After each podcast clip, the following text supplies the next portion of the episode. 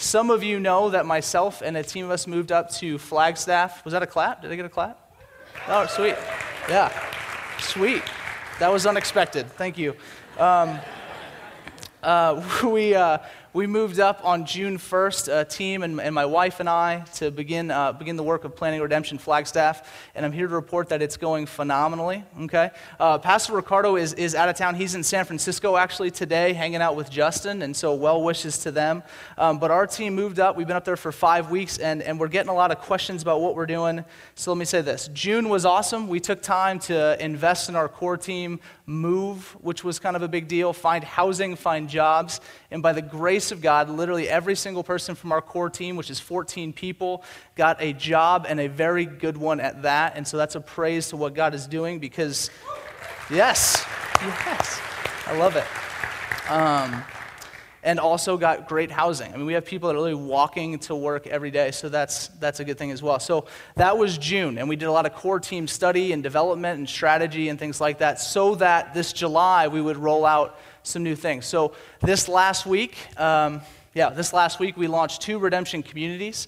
Uh, one focused on a particular apartment complex as their missional focus, uh, developing community within there, and then another one focused on the kind of the community gardening aspect of what happens up in Flag, which is very prevalent up there as well. And so we've launched two RCs, and we had our first Sunday morning worship time. And let me, let me describe this because this is a question we get all the time. Where are you meeting? What time is your service? And that, and that type of deal. We don't have a Sunday service, right? You will not find this type of expression in Flagstaff right now. We hope to get there. But the idea is we're really small right now, and the moment you launch some typical Sunday deal, you get a bunch of people that are going to jump over to check it out. But then the next time a church plant comes into town, they're also the same people that leave to go to check out that one as well. Okay, so we want to invest in our people, disciple our people, um, mentor, and get the vision, the value, and the mission of what Redemption Flagstaff is all about early on here. Okay, so what we are doing on Sundays, if you are visiting, contact us because every morning on Sundays we get together, we sing a bunch of songs, we pray a bunch, and then we have brunch together, which is awesome, right? So last week we had a waffle bar, phenomenal, right? So um, it, was, it was a good night, and they're doing it again this morning. And so what I want to do is wrap up this time here uh, by saying, let's pray for Redemption Flagstaff, if you would with me. Let's pray for our time together. And if you have any other questions, you want a prayer guide, you want a prospectus, um, oh, Thank you to those of you who are praying. Thank you to those of you who are giving. If you're not praying or giving, please begin to do both of those. All right, let's pray. Heavenly Father, we thank you so much for this morning. God, we thank you that we have the opportunity to gather around your name. God, it's such a blessing for me to come here and see so many familiar faces. Um, it's only been five weeks, so that makes sense, God, but um, I'm really blessed to be here today. God, I'd ask that you would bless our core team and those that would gather with Redemption Flagstaff this morning. God, ultimately, that what they do would give you glory, and that what we would do would give you glory and praise. Because it's about you and it's not about us. And so, God, bless us this morning. Teach us and lead us. It's in your name we pray. Amen. All right, we're going to be in Daniel chapter 3. So if you have a Bible, open it. If you don't, we've got guys that will bring one to you. If you don't own a Bible, period, uh, you can keep this. This is our gift to you. All right? Daniel chapter 3. And as you're going there, let me give you some context if you haven't been with us for the last couple weeks. So, we're in a series called Faithful. Um, we, have, we took four weeks to look at the life of Joseph at the end of, uh, the end of book of Genesis, and then now we're looking at the first six chapters of Daniel and looking at the life of Daniel and how he is faithful, but more so how God is faithful to him and to us and to his people. And we're going to continue to see that thread in today's message as well as we look at Daniel chapter 3. But where we've come from is essentially we've got the Jews who are now in, in, in Babylon in captivity, trying to be assimilated into the culture there. So Nebuchadnezzar Nebuchadnezzar and the rest of the Babylonian officials said, listen, the best way for us to get these people to buy into, to become citizens of our empire, is to take the smartest and the brightest. We're going to bring them over. We're going to teach them what it means to be a Babylonian. We're going to get them into our culture. And so this way, the smartest and the brightest now, in essence, belong to us, the culture makers and, and that type of thing. So they have been brought over, and it came in three waves. And so there's a huge contingent, a huge remnant of, of, of Jews in Babylon now. And they're being encouraged via prophets to love the city, care for the city. And then last week we saw um, that, that the guys are, or sorry, uh, Daniel goes in to meet King Nebuchadnezzar and interprets a dream for Nebuchadnezzar, right? Nebuchadnezzar says, Hey, I've got, I had this dream, and he calls in all his wise men and says, I need someone to not just interpret it, I need you to tell me what I dreamt and then interpret it for me. So, tough boss, but Daniel's able to do it. Daniel saves the day. Everyone was going to get slaughtered, but he comes in, tells Nebuchadnezzar the dream, and then interprets it for him. And then that picks us up to chapter 3, where that will also be prevalent. So, verse 1, read with me. King Nebuchadnezzar made an image of gold whose height was 60 cubits and its breadth 6 cubits. He set it up on the plain of Dura in the province of Babylon. So, what we've got here is this enormous statue. When you're talking 60 by 6 in cubits, you're talking 90 by 9 feet. So, nine stories high, essentially in the middle of Kansas, right? So, flat ground, plains everywhere. Everyone can see this enormous statue because it's made of gold, right? And some people would debate whether or not it was solid gold or if it was gold plated. Um, either way, it's, it's gold, right? And so it's glimmering in the middle of these plains, and everyone can see it and worship it. And so this is in response to, like I said, the dream interpretation from chapter 2. So, uh, so Daniel tells Nebuchadnezzar, Here's what I see in your dream. It is this image, this figure, where at the head is a head of gold. Then there's a body of silver. There are thighs of bronze, legs of iron, and feet of clay. He says each, each one of these metals is, is a less gloried civilization or empire that will succeed and follow yours. And so Nebuchadnezzar hears that. And if you go back to chapter 2, he actually says, Truly your God is God of gods and Lord of kings and a revealer of mysteries. So there's this proclamation by Nebuchadnezzar about who this God is who could interpret this dream. But then, but then just a chapter later, see, he builds this statue made of pure gold, solid gold, head to toe, every part of the body gold, to say, Our empire is going nowhere. There will be no one after us because nothing will happen to us. And so there's that immediate proclamation, and then right after a, God, you know, your God, He was right, and He was able to tell me my dream, but I don't like what it says, and so I'm just going to avoid it altogether and then build this statue to proclaim the excellencies and the glory of the Babylonian Empire. Okay? This becomes problematic. This becomes problematic. And I think um, we, we can relate with this. There's grace for him in this because sometimes it takes us kind of that extra bit for even us to believe something fully, right? So oftentimes, uh, like, like this. I remember when I was growing up, I had, uh, I probably had some, some issues as a seven year old where I was not the best son, and parents probably could understand a, a seven year old that talks back to a certain extent. Um, get amen from any parents? No? Oh, you guys have great kids, all right. Um, so I remember being seven, we're at the mall, and, and I'm kind of acting like a brat to my mom the whole day, right? She's, don't touch that, and don't eat that, and get off the floor, and stuff like that. And I'm like, no, no, and, um, and, uh, and just kind of being a jerk. And then she says something to me, and I don't remember what it was, but I, I, I shove her, right? Right, yeah, I know. I'm seven, okay? I'm tiny. She went nowhere, all right? But, um, but nevertheless, I, I shoved my mom. And I remember looking over in my peripheral and seeing my father and, and never seeing something so red or as much steam in my life. And he charges me, grabs me by the shirt, lifts me up off the ground against the wall in the middle of the mall. I'm seven right? And says, If you ever touch your mom again, I will kill you. I can barely hug my mom these days. It's just, right? But man, from that moment on, I am this, I'm the best child that's ever been. And I'm, and I'm not even kidding. There was, this, there was this shift, this moment where I was like, okay, I'm doing something wrong, and I don't want that to happen again, so I'm going to start doing this. And, and I think Nebuchadnezzar somewhat begins to have this moment. But but he's getting ready to really make a mess of things here before he gets there. So, verse 2 says this Then King Nebuchadnezzar sent to gather the satraps, the prefects, the governors, the counselors, the treasurers, the justices, the magistrates, and all the officials of the provinces to come to the dedication of the image that King Nebuchadnezzar had set up. Then all of those people uh, gathered for the dedication of the image that King Nebuchadnezzar had set up. And they stood before the image that Nebuchadnezzar had set up.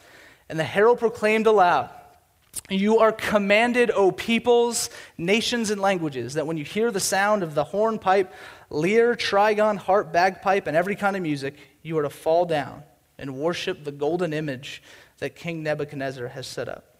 And whoever does not fall down and worship shall immediately be cast into a burning fiery furnace. Therefore, as soon as the peoples heard the sound of those instruments and every kind of music, all the peoples, nations, and languages fell down and worshiped the golden image that King Nebuchadnezzar had set up. So here's, here's the picture, right? Everyone is called together. The entire officials of the land are called together for the dedication ceremony, if you will, of the statue. To, to again, to glory in, to revel in, to worship uh, the Babylonian Empire right? To say, man, this is, this is what we have done. This is the achievement. We will last forever. And then every time music is played, they have to get down on their knees and worship, right? So it made me think of I was at two weddings last week, and you know, every time someone clinks the glass, the couple has to kiss, right? And it's super cute the first two times, but then there's that jerk in the corner that's like, just like, ooh, you know, and you're like, dude, I get it, I'm married, I don't need to keep doing that. Um, it's, it's that same idea. There's this music probably constantly playing. Everywhere you would go, there's just somebody picking on. And so it's this constant idea of a holistic worship of the Babylonian Empire. That, that every aspect, every moment, at any time, you could have to bow down and worship, give glory to this golden image set up for the glory of Babylon and, and not God. See, this is, this is problematic for the people of God. In Exodus 20, in the Ten Commandments, it says this in verse 3 You shall have no other gods before me. You shall not make yourself a carved image or any likeness of anything that is in heaven above, or that is in the earth beneath, or that is in the water under the earth. You shall not bow down to them or serve them, for I, the Lord, your God, am a jealous God. You see, it's, it's, it's, not a, it's not really an issue of the statue of itself, and we have monuments in this country, but what, what the difference is, is, is this one is calling them to worship. It's calling them to give glory to that which doesn't deserve glory. See, this story we're going to see today is about a lot of things, and we can find lots of inroads with where we can place ourselves and say, here's a lesson, here's a lesson. But ultimately, I think, I think the idea is God is about your worship, and God is about his glory more than anything. He's about our worship and his glory. And so throughout the story, I think we're going to see this. And if there's something you, if you guys write stuff down, write this down. God's glory must be our catalyst, our motivation, and our end goal for everything we do in life. Okay? Our catalyst, our motivation, and our end goal. All right? Transition. Some time passes. Verse 8. Therefore, at the time, certain Chaldeans came forward and mal- maliciously accused the Jews. They declared to King Nebuchadnezzar, O king, live forever. You, O king, have made a decree that every man who hears the sound of the hornpipe, you get it, and every kind of music shall fall down and worship the golden image. And whoever does not fall down and worship shall be cast into a burning fiery furnace. There are certain Jews whom you have appointed over the affairs of the province of Babylon Shadrach, Meshach, and one bad amigo. See? Like that, Ricardo, if you're listening? Um, no, in all honesty, I, and I told him I wouldn't give him credit, but I will. That was actually Garth's joke. I took that. Um, thanks, Garth. Uh, these men, all right, so those guys, these men, O king, pay no attention to you. They do not serve your gods or worship the golden image that you have set up. And so um, essentially, these, these Chaldeans come in and they, they tattle on Shadrach, Meshach, and Abednego. Okay, and these, most likely, if you were with us last week, these are the same Chaldeans that were probably saved, that were delivered because Daniel was able to interpret the dream. See, they were going to be slaughtered off, but Daniel comes in, saves the day, saves all these guys' lives, and then you kind of just see they immediately turn and make probably a pretty political move here to try and supplant the Jews who have ascended to this position Shadrach, Meshach, and Abednego. You see, um, here's, what's, here's what we hear about these, these three individuals is that um, when given the chance, when, when given the, the mandate to worship this statue, um, they, they, they said no, right? They, they chose not to worship the statue, rather, worship God. See, they, they realize that right in that moment, there is a decision to be made right? That all around them there are people who are saying, This is what you need to worship. This is, this is what the king has said is due worship and glory. You better worship it. And they said, No, no, no, no. That goes against what I know to be true about my God who deserves all glory. Amen. You see, and so they, they, they resolve in that moment. So here's the deal God's glory was their catalyst for their decision. See, it was, it was immediate. That, that decision was okay, this is not about us. This is not about the glory of that image. This is about the glory of God. And so, certainly, we will not worship that image. See, and I, I think that's, we have that. We, we, we, struggle with that every day. See, uh, Thomas Chalmers says that this world is one mighty theater of idolatry. See, that, that all around us, these, these things and these places and these people and media and culture try and, and, and pry our minds and our hearts to believe and buy into all of these different idols, these things. And whether it be uh, you know, sex or, or, or, or, drugs or status or, or whatever these things are for us, money, um, they pull on us every day and ask for you to worship them. And we have to be able to resolve to say, hey, as good as those things might seem, this is about God's glory, and that will be the catalyst for making the decision in the moment to follow God and nothing else. Going on, verse 13. Then Nebuchadnezzar, in furious rage, commanded that Shadrach, Meshach, and Abednego be brought. So they brought these men before the king. And Nebuchadnezzar answered and said to them, Is it true, O Shadrach, Meshach, and Abednego? That you do not serve my gods or worship the golden image that I have set up. Now, if you are ready when you hear the sound of the horn, pipe, lyre, trigon, harp, bagpipe, and every kind of music to fall down and worship the image I have made, well and good. But if you do not worship, you shall immediately be cast into a burning fiery furnace. And who, and hold on to this one, and who is the God who will deliver you out of my hands? It's a bold question.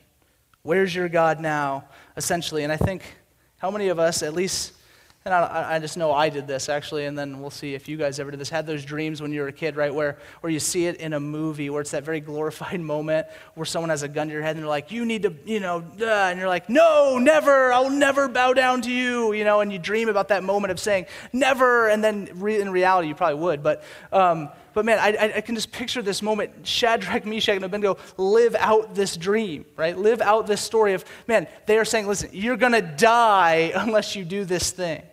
And let's see how they respond. Verse 16. Shadrach, Meshach, and Abednego answered and said to the king, O Nebuchadnezzar, we have no need to answer you in this matter. If this be so, our God, whom we serve, is able to deliver us from the burning fiery furnace, and he will deliver us out of your hand, O king. But if not, be it known to you, O king, that we will not serve your gods or worship the golden image that you have set up. I love their response. See, what, what, they, what they do is, is they say, okay, obvious, the obvious is they, they choose not to worship, but in that moment, they also proclaim who their God is. See, there's, a, there's, there's this proclaim versus this presume aspect and, and I think it's, it's something that we kind of struggle with a little bit too. Oftentimes, in, in times of trial, we often just presume that God owes us deliverance. Right? He, he owes it to us for that to be happy and joyful and good all the time. But that's, that's clearly not what we see throughout Scripture. But rather, we, he, they, they, they proclaim the excellencies of God. They pro, proclaim that He is able to do it. But then, but then these three words these three words that I think need to be, man, they need to be written on our hearts and minds. But if not, right? But if not, but, but, but if God chooses not to, glory and power be his name. Martin Luther King said this. I know that the God that I worship is able to deliver me, but if not, I'm going on anyhow. I'm going to stand up for it anyway. What does this mean? It means in the final analysis, you do right not to avoid hell. If you're doing right merely to keep from going to something that traditional theology has called hell, then you aren't doing right. If you do right merely to go to a condition that theologians have called heaven, you aren't doing right. If you're doing right to avoid pain and to achieve happiness and pleasure, then you aren't doing right. Ultimately, you must do right because it's right to do right because God has told us, man, it is right to give glory to God. That is just the natural action of a gospel changed heart is to look to Jesus to give him glory and honor and nothing else. And so we, I, I, get this is, man, we struggle with this every day as we look at this world that tries and, and win us over with their various ideologies. And we have to be able to say, no, no, no, even in the trial, I've, I've cho- my, God, my God's glory was my catalyst. And now, in the moment when, when stuff gets hard, God's glory must also be my motivation. Right? There you go. God's glory must also be my motivation. So, man, as it gets hard, and hey, even in the mountaintop moments when it's good, God's glory's got to be our motivation. And that's what it is for them, because I cannot imagine I cannot imagine how they could stand there and say, listen, our God's able, but if he doesn't, we're still not worshiping your gods unless, unless they, man, they, they knew it's about him and not about us. Verse 19. Then Nebuchadnezzar was filled with fury and the expression of his face was changed, probably like my father's, right? Against Shadrach, Meshach, and Abednego. He ordered the furnace heated seven times more than it was usually heated. So it's crazy, crazy hot. It's like here. Um, See, I wonder, I wonder if he had, he had seen the power of this Hebrew God in the previous chapters and thought, all right, we got to just crank this thing up because this has really got to work. Verse 20, and he ordered some of the mighty men of his army to bind Shadrach, Meshach, and Abednego and to cast them into the burning fiery furnace. Then these men were bound in their cloaks, their tunics, their hats, and their other garments, and they were thrown into the burning fiery furnace. Because the king's orders were urgent and the furnace overheated, the flame of the fire killed those men who took up Shadrach, Meshach, and Abednego. And these three men, Shadrach, Meshach, and Abednego, fell bound into the fiery furnace. Verse 24. Then King Nebuchadnezzar was astonished and rose up in haste. So, so the king is just watching this, this whole thing happen. Um, and he declared to his counselors, Did we not cast three men bound into the fire? They answered and said to the king, True, okay. He answered and said, But I see four men unbound walking in the midst of the fire, and they are not hurt, and the appearance of the fourth is like a son of the gods. And so we've got King Nebuchadnezzar, probably sitting on his throne, and, uh, or sitting somewhere probably pretty cush, and he looks over to this furnace and he sees four guys dancing around, right? Doing whatever they're doing in the fire, but they're not dying, right? Which is problematic if you're Nebuchadnezzar. And then says, wait, wasn't there just three? Yeah, there, there were just three kings. So, so this fourth. And so there's this kind of mysterious fourth character in this story randomly. And, and some people would say this is what you call, uh, theologians have called a Christophany, which is a, a pre, pre-arrival of Christ form of Christ, right? So essentially the Christ before he came to earth. And so others would say it's an angel. And either way, this is crazy and awesome, right? Either way, the line, the truth that, regardless, okay, regardless of where you're at, what trial you're going through, God is with you. Right? Is, is there not a more comforting idea in all this life? See, that, that, wherever you're at today, and I understand everyone's got a different story in this room, and everyone is going through a different thing. But the truth, right, the, the constant is that God is with you in it. If God would go, okay, or send an angel, whichever one it was, into a fiery furnace, surely he is with you. Surely he's with you in everything that's going on. Nothing, I think, more comforting. And I, and I can only imagine, like, what those guys were thinking, right? So they're just thinking they're going to die, and then they're just hanging out in there, and then, hey, Jesus, what's up? Or angel, Verse 26. Then Nebuchadnezzar came near to the door of the burning fiery furnace. He declared, Shadrach, Meshach, and Abednego, servants of the Most High God, come out and come here. Then Shadrach, Meshach, and Abednego came out of the fire. And the satraps, the prefects, the governors, and the king's counselors gathered together and saw that the fire had not had any power over the bodies of those men. The hair of their heads was not singed, their cloaks were not harmed, and no smell of fire had come upon them. Nebuchadnezzar answered and said, Blessed be the God of Shadrach, Meshach, and Abednego, who has sent his angel and delivered his servants, who trusted in him and set aside the king's command and yielded up their bodies rather than serve and worship any God except their own God. Therefore, I make a decree any people, nation, or language that speaks anything against the God of Shadrach, Meshach, and Abednego shall be torn limb from limb, and their houses laid in ruins. Big 180 for this guy here. For there is no other God who is able to rescue in this way. Amen. Then the king promoted Shadrach, Meshach, and Abednego in the province of Babylon. So, one kind of bullet point there is if you're looking to work your way up the corporate ladder, jump into a fiery furnace. See, here's, here's the real profound aspect. There's a lot of story there, and I hope you guys were able to follow along because the narrative is beautiful. But um, verse 15 that I had, I had told you to kind of keep note of before, he asks, And who is this God who will deliver you out of my hands? He, he seemingly answers his own question in verse 28 Blessed be the God of Shadrach, Meshach, and Abednego who sent his angel and delivered his servants. See, he answered his own question Who is this God that could deliver you guys? Sometime later, oh, it's, it's, it's this God. It's, it's the Hebrew God. It's the God that told me the dream that I had. It's the God of power. It is the God of God, it, gods. It is the Lord of kings. It is the revealer of mysteries. It is that God who is able to deliver. Man, just I can't imagine that moment for Nebuchadnezzar to just be able to answer his own question that way. And then he makes the whole land, all people, nation, languages, worship this God, right?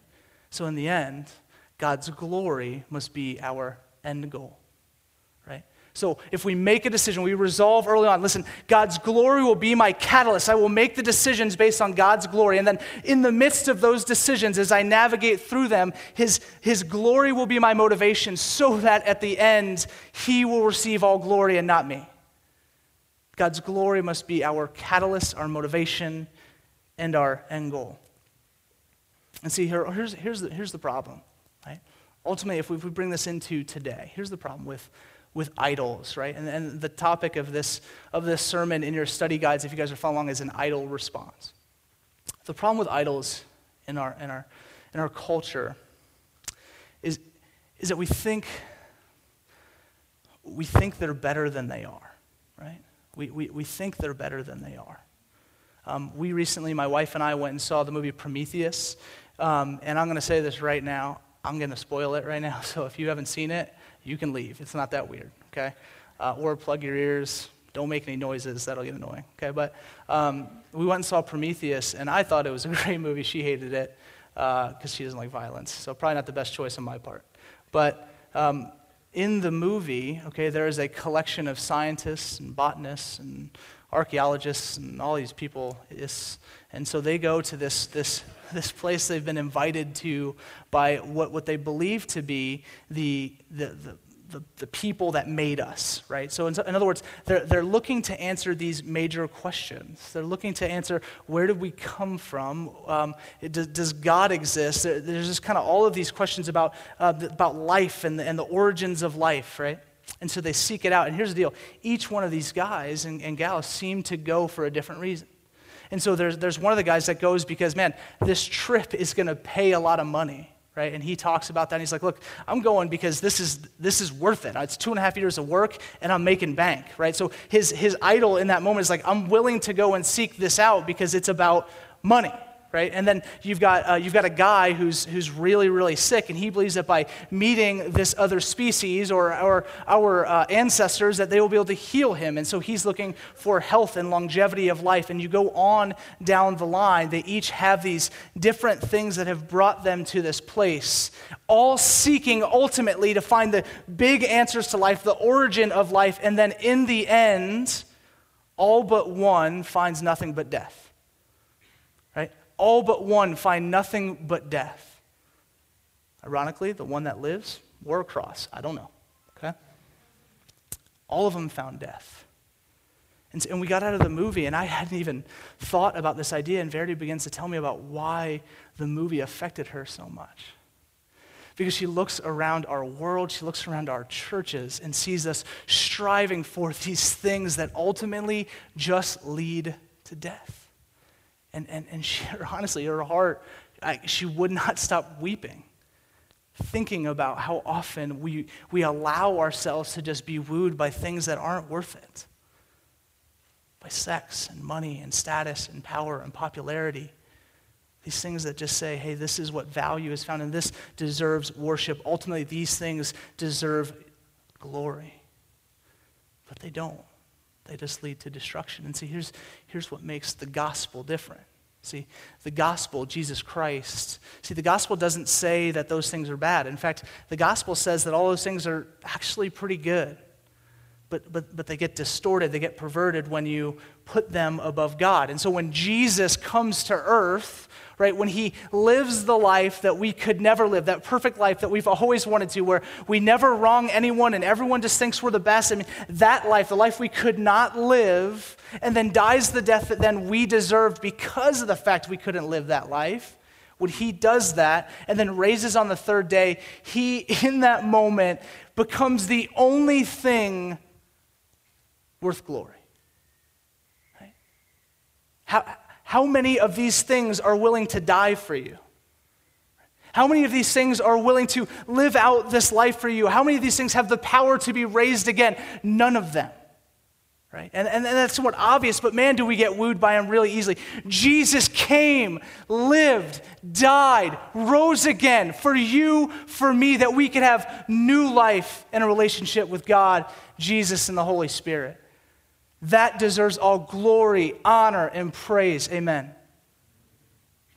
That deserves glory, honor, and praise. And it's for all of us. That's the power of the gospel. That's the power of the gospel. And then let's land here. A couple applications for us. Um, this is an illustration that I think we've used here a couple times before, but I think it's really good and it really helped kind of make this. How do, how, do I, how do I make God's glory be those three things. Um, uh, and let me, let me start with this. There has been, or has come to my attention in the last week, that a certain individual that used to play basketball for the Phoenix Suns is a bit of an idol in this city. Um, yeah. Um, I'm a Los Angeles Laker fan. And no one will listen to anything else I said today. Great. So is Ricardo, so too bad. Um, and so thanks for Steve. But here's the deal I'm looking at Facebook statuses, I'm reading blogs, I'm talking to people, I'm seeing interviews done.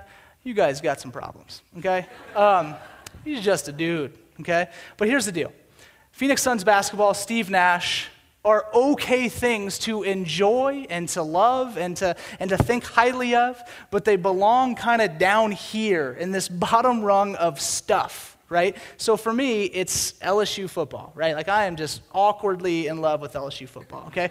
Um, and that's kind of down here for me in this bucket of stuff that's okay to like and to enjoy, but belongs down here, right? And then just above that on this pyramid is your friends, okay? And, and this might be hard for some of you. You don't even like any of your friends. I don't know. But um, friends, people come before stuff, right? So if you are saying, hey, you're going to ditch a friend or hurt a friend for a new iPod, I don't know. Uh, that's wrong, right? And that friend will be upset. This is obvious, okay? But man, that is the way, unfortunately, in many circumstances, um, our corporate culture is set up. It's, man, uh, money and, and these things are, I will, to achieve these things, I will step on every single friend I got. And so those two can easily become mixed up. Above friends, we have family.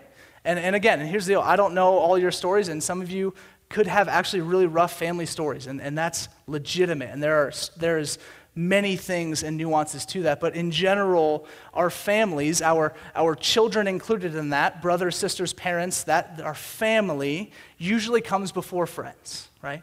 And oftentimes, when you mix any one of those, things begin to get messed up. Right? And then above family is your wife. She gets her own slot, or husband if you're a woman, right? Um, they get their own spot okay? And that's important. If you're a young guy, you're not married yet, no, listen, your wife needs to come before your family, otherwise it gets real bad, okay? Um, I've never done that, but if counseling. Um, And then, uh, so wife, care for her, love her, support her, invest in her. And again, if any one of those gets messed up, it's a problem. And then, shocker, at the top needs to be God. Um, this, this, and, it, and it's kind of funny. This, it's a very simple diagram, and I get it. It's very almost children's ministry. But the idea is, man, the moment God gets supplanted in his top position by anything else, it's going to go bad. Okay? God must have that spot alone. That is where he belongs ultimate glory, ultimate worship, and on down the line. I guarantee you, this, is, this has made it so much easier for me to understand, man, how do I make decisions? How are my decisions catalyzed by God's glory is, is by remembering, okay, he needs, I need to make sure my, my priorities, my structure, my little pyramid is okay. So that's just, that's just a little nugget for you. Um, and then we're gonna, we're gonna, we're gonna land here. So will God always rescue us? No but, but he does always promise to deliver us, and that, that's, either, that's either from death or in it. Okay? That's either from death or in it for those who call Jesus Lord and Savior. Will God always cause your worst enemies to become your greatest fans? Uh, no, he, he won't always do that. But see, here's why we rejoice this morning. See, what, what Nebuchadnezzar tried to do to gather a people to worship an image all nations, languages, and tongues. What he tried to do in Babylon, Jesus does once and for all in Revelation chapter 7. Let me read this, and we'll close here.